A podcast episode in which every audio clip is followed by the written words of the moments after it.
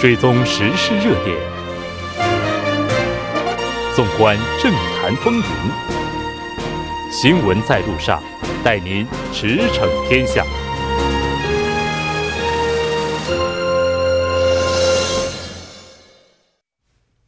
了解最新热点焦点，锁定调频一零点三新闻在路上。接下来的半个小时将为您带来此时此刻主要新闻聚焦分析以及数据有话说。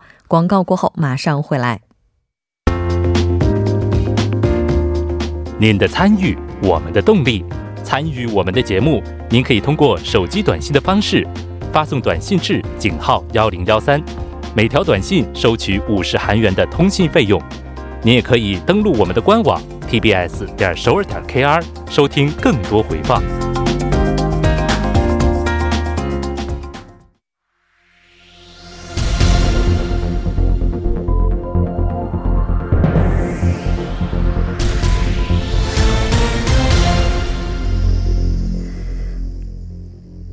此时此刻，主要新闻。接下来把时间交给新闻播报员刘娜恩，我们稍后再见。下面是本时段新闻：围绕法务部长官曹国家人的各种疑惑，检方在紧锣密鼓地进行调查。今天，曹长官对记者表示，围绕家人的各种疑惑，负责调查相关工作的检察官，只要不违反宪法精神和法令，在人事方面不会受到任何不利影响。他还表示，我作为法务部长官，不会干预调查，以后也将会如此。下一条消息。有关延期战时作战指挥权的移交工作，法务国防部表示，现有的作战权移交计划没有变化。今天，国防部发言人崔贤洙在例行记者会上表示，为完成作战权移交工作，韩美在进行紧密合作，目前正在评价作战权移交条件。在条件满足时，将完成移交工作。下一条消息：近期在日常生活品中接连不断的发生了冬超标案例，沙发和内衣也被查出含冬量严重超标。原子能安全委员会表示，在八家企业制造或进口的商品中，检测出安全指数严重超标。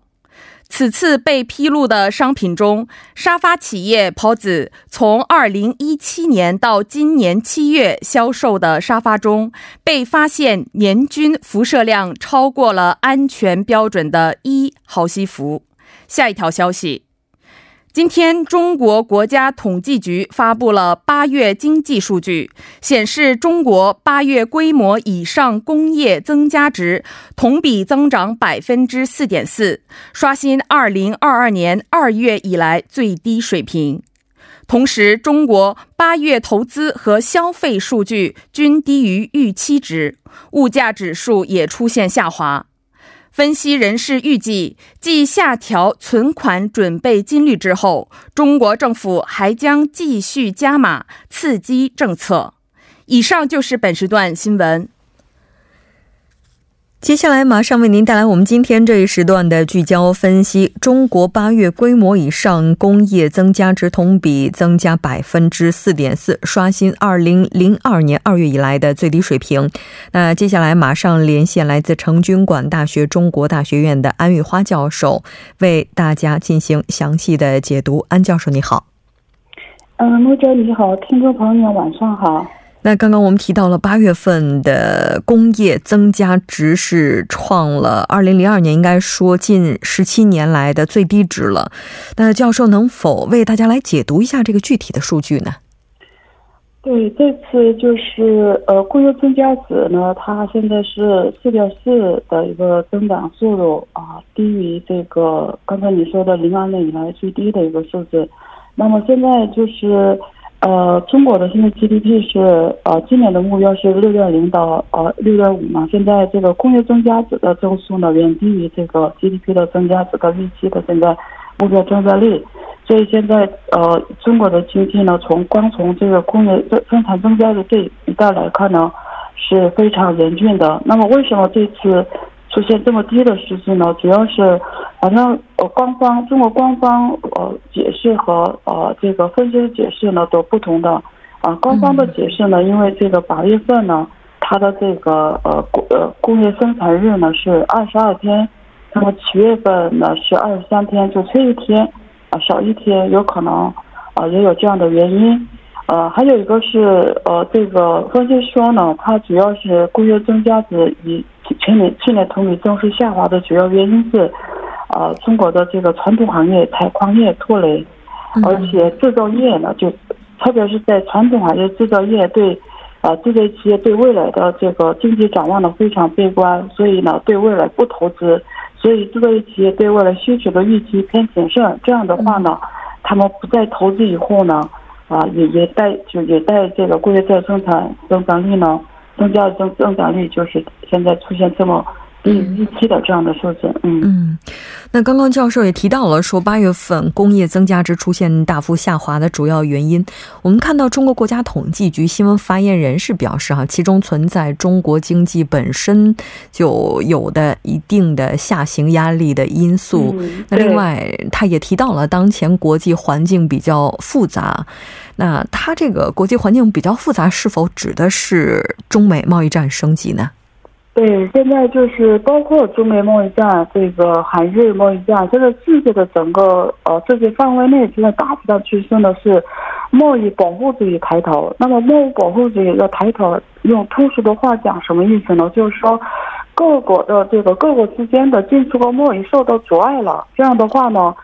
像中国这样的国家呢，它的很大的需求呢，当然来自于国内的需求，但是呢，另一半是来自于海外的需求，特别是美国和这个欧洲的对中国呃工产品的工业生产品，包括这个消费品的这样的需求。那么这个带动中国国内的需求，但是因为这个中美贸易战，那么中国从这个美国啊，美国从中国的进口。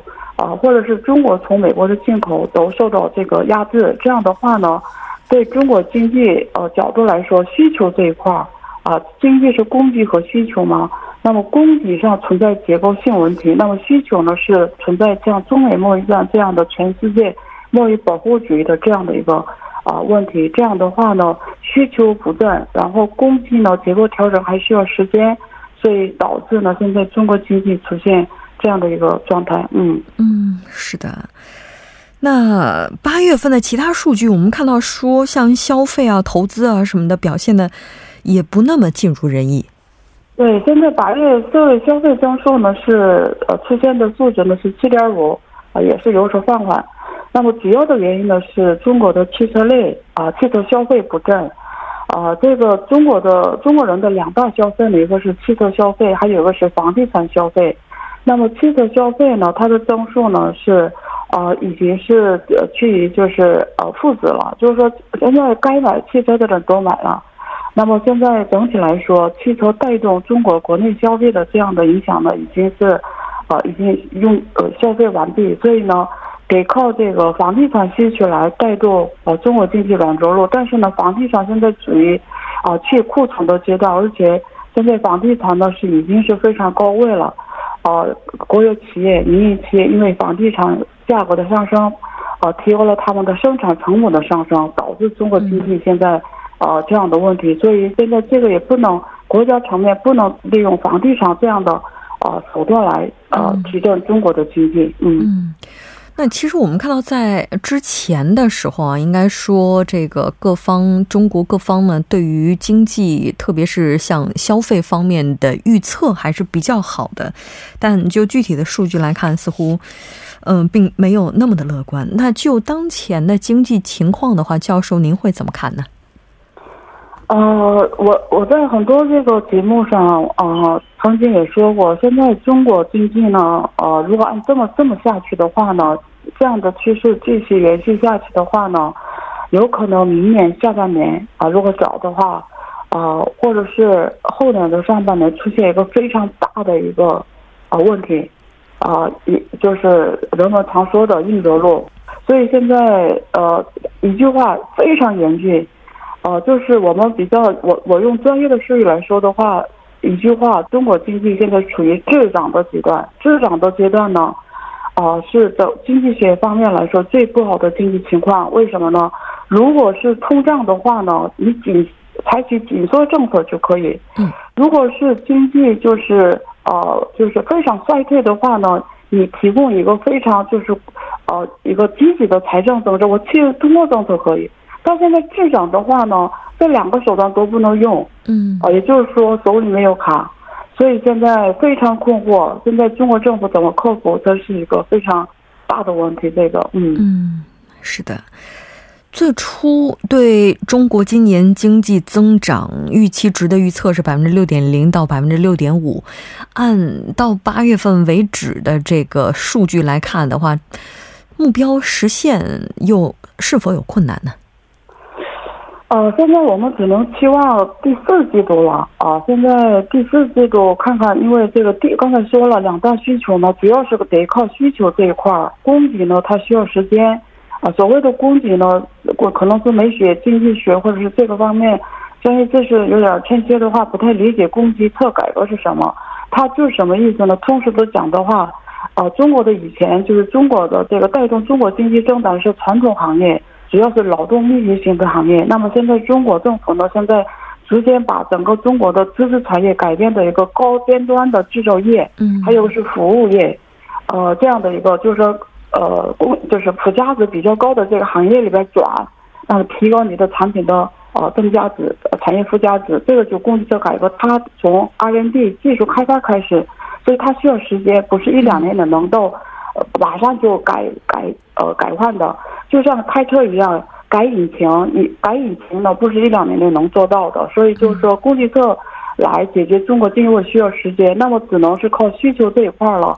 那么需求呢，中国就是刚才讲了，汽车和消费两大，房地产两个嘛。那汽车是没希望了，那么只能现在靠地产需求了。那么地产呢，刚才说了，已经存在很多问题。嗯。那么现在中国政府采取的方法就是棚改，啊，棚改支撑地产需求。特别是在低线低线级城市，现在呢，啊，需要这样的棚改政策，可能有可能发力哈，啊这一块儿，还有一个是中央政府的基础设施投资啊，有可能。减缓这样的趋势的发展，嗯，那我们看到统计局方面呢是指出，八月份中国工业生产结构调整优化是非常明显的，特别是高技术制造业增加值增长了百分之六点一，它比规模以上工业是快了一点七个百分点。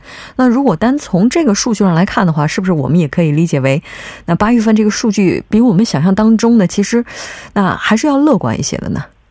没有这个，这个它是从官方角度解释的，六点一已经低了，因为 GDP 刚才目标不是六到六点五吗？嗯，如果经济真的想达到六到六点五的话呢，你的这种高尖端的或者是高附加的制造业，怎么也得超过六点五以上的增加的才可以，是吧？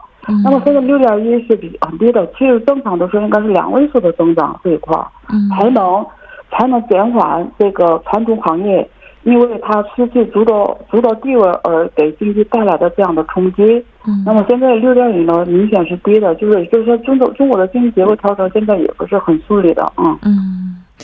那我们看到现在应该说中国的话，对于经济的调整方面哈，也是采取了各种措施，包括日前也是下调了存款准备金率。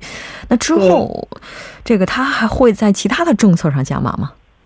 呃，中国现在主要的政策是，就是所谓的国家政策，无非是两个，一个是货币政策，一个是财政政策。那货币政策呢，现在是无非是两个，要不降低存款准备金率。幸好呢，中国的存款准备金率呢，与国际水平比较啊比较高，所以它它有一个空间下降的空间，这是还还还比较算好的。那么还有个是调利率，就是降低利率。但是中国的这个利率已经是很低了，但是我我觉得有可能下半年有可能采取降低利率一次，这个措施有可能出来。还有一个是财政政策，财政政策呢无非是就是减减税，还有个是减费用，就是呃中国除了税税以外有很多费用嘛，企业交很多费用这这一块儿。那么这个大概中国的目标呢，通过减税减费用这一块儿呢，大概今年的目标是大概。减掉一点三万亿啊，这样的规模啊，不不，如果减税减费合起来，可能大概三万亿左右吧。那么这个将将呃将带动中国经济 GDP 零点七百分之零点七左右吧。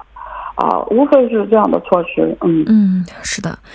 那我们看到，其实之前的话，如果经济增长率预期值降低啊，或者怎样的话，那一般官方的态度都还是比较乐观的。但我们看到现在中国政府的高层，啊，在提到经济增长率涨这个预期值下跌的时候，其实应该说是不止一次的提到了。那他这么去提及的意义又在哪里呢？呃，中国的这个有两个原因。中国政府说话从来都是，呃，中国人，我中国文化有点那，不直接说，有点就是，对吧？就委婉的说啊，所以中国政府说的已经提出了六稳嘛，六稳，六个六个稳定。那么第一个就是，呃，就是金融稳定、汇率稳定、投资稳定啊，然后经济增长率稳定，还有财政稳定，呃，负债稳定，反正一共六个。那么这个出来的意思呢？我们从投资角度的理解啊，中国经济已经有问题，应该这么理解哈，这是第一。第二呢，政府角度应该那么说，如果政府角度很悲观的话，谁来投资啊？对不对？那从带带领国家的政府呢，应该是呃，始终要保持积极乐观，要不企业更悲观了，对吧？所以也是为了为了稳好这个经中中央政府为了稳好中国的经济而采取的。不得已的方法，嗯嗯，是的，嗯，那这可能也是需要众志成城的时候了。非常感谢安教授，那我们下期再见。好的，谢谢。接下来关注一下这一时段的路况、交通以及气象信息。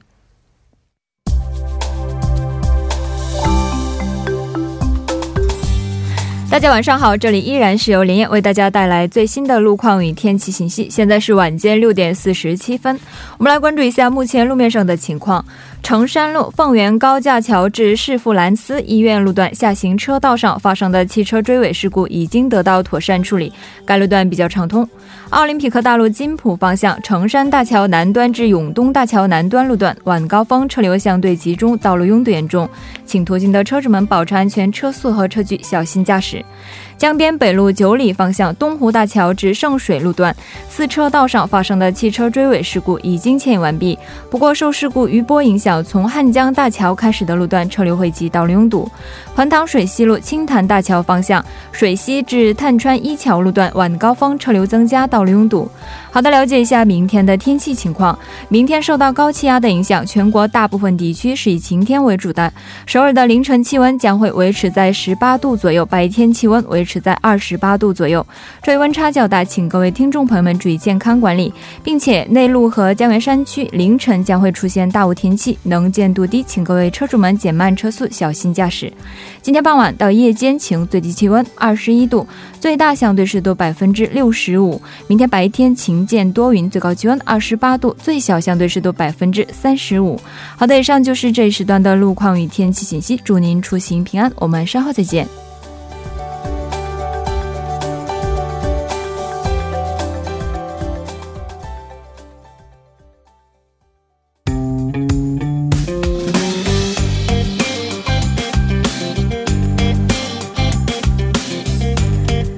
解读舆论趋势数据有话说，接下来马上请出栏目嘉宾张一娜，一娜你好，木真好，非常高兴和你一起来了解今天的数据有话说，依然是先来看一下今天的第一个数据。嗯，先看一下有关 DMZ 呃非武装地带方面的韩国人与外国人的认识调查数据。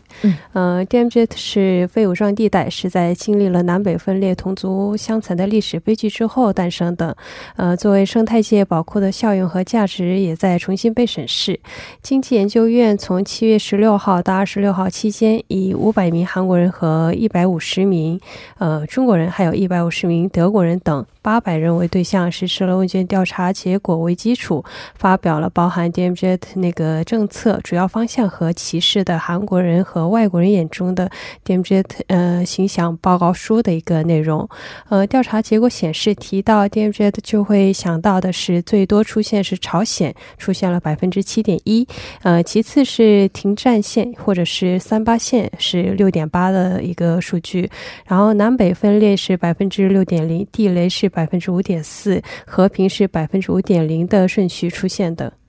嗯，那这个回答的话，我觉得对于韩国人来讲，应该和外国人他的回答会有一些差异吧。呃，韩国人和那个韩国人的回答依次是朝鲜出现最多，呃，是八点六，呃，南北分裂，然后其次是南北分裂地雷，这个是出现最多的，都是百分之八的一个水平。然后韩国人的回，呃，中国人的回答是和平出现，呃，最多出现百分之十二点零，呃，德国人是不知道出现百分之十点七。然后另外对这方面价值因素选出。了八个呃，生态资源、文化资源、旅游资源、经济资源分裂的一个象征，呃，战战争象征、和平象征、南北统合象征，呃，这八个因素，然后选择最多的是分裂象征，出现了七十五点五分，嗯。这我觉得，如果这个问题要是问我哈，对 DMZ 有什么印象的话，我可能也是会想到南北分裂哈。那对于它的价值因素，韩国本国人和外国人又有哪些差异呢？呃，韩国人认为是生态资源是很高的一个因素，出现了最高分。然后，但是德国人认为是分裂的象征是出现最多。嗯，然后中国人认为是战争的象征是出现最多的。还有对是否同意 DMG，然后相关政策提问当中，嗯，回答推进联合国教科文组织自然遗产申遗的人是出现最多的。呃，出现百分之啊，出现那八十。点五分，然后其次是建设和和平之路，建设和平公园计划，建设和平之路的一个顺序出现的。呃，有访呃有韩国访问经验的德国人当中，是有百分之七十五点八的人访问过 DMG，然后与中国人访问率的百分之五十点四相比是相当高的。呃，因此被分析为具有魅力的一个旅游胜地。嗯。非常具有旅游魅力的一个旅游胜地啊，但问题是我们想要自由的去访问这个地方，还是需要时间的。再来看一下今天的下一个数据。呃，下面看一下韩国大学的技术研发方面的一个业绩调查。呃，据了解呢，韩国大部分大学是通过那个研发，然后将拥有技术转移到企业等，每年赚取一些数十亿的韩元的一个收入。最近三年技术转让业绩最好的大学依次是呃首尔大学、成均馆大学，然后高丽大学的一个顺序出现的。嗯，那这个数据它是怎么调查的呢？呃，这项调查是分析了教育部2016年到2018年大学技术转让的现况资料，呃，然后分析的一个结果。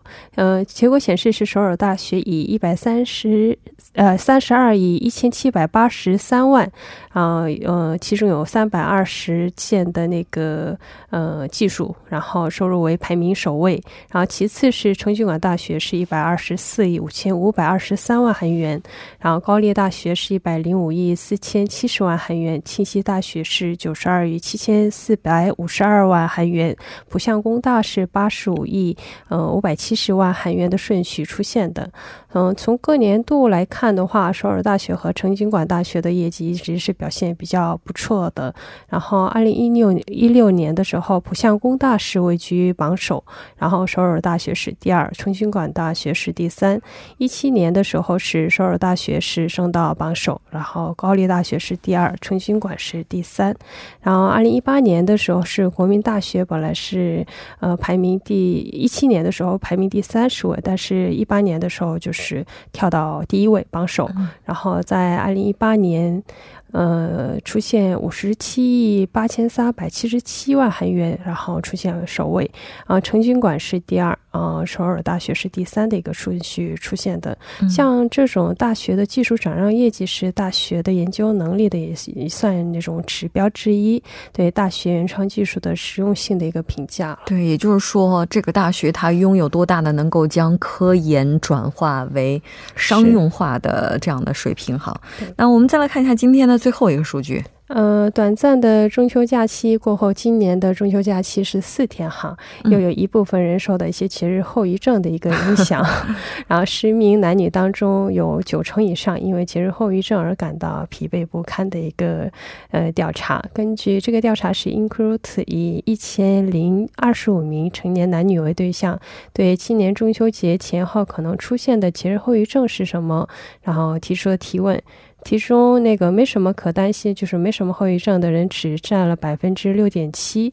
然后预测的节日后遗症第一位是回归日常生活时出现最多，呃，出现百分之十七点三。啊，这里得票就是第五位的百分之十一点五。嗯嗯，休息后遗症的是一脉相通的一个回答，然后其次是疲劳积累和银行账户空空 卡费，这个分别是十五点九和十五点八的比例出现的。没错，特别今天是假日后第一天上班哈，也希望这个大家今天晚上好好休息，明天迎接新的一天。非常感谢伊娜，下期再见。下期再见。整点过后马上回来。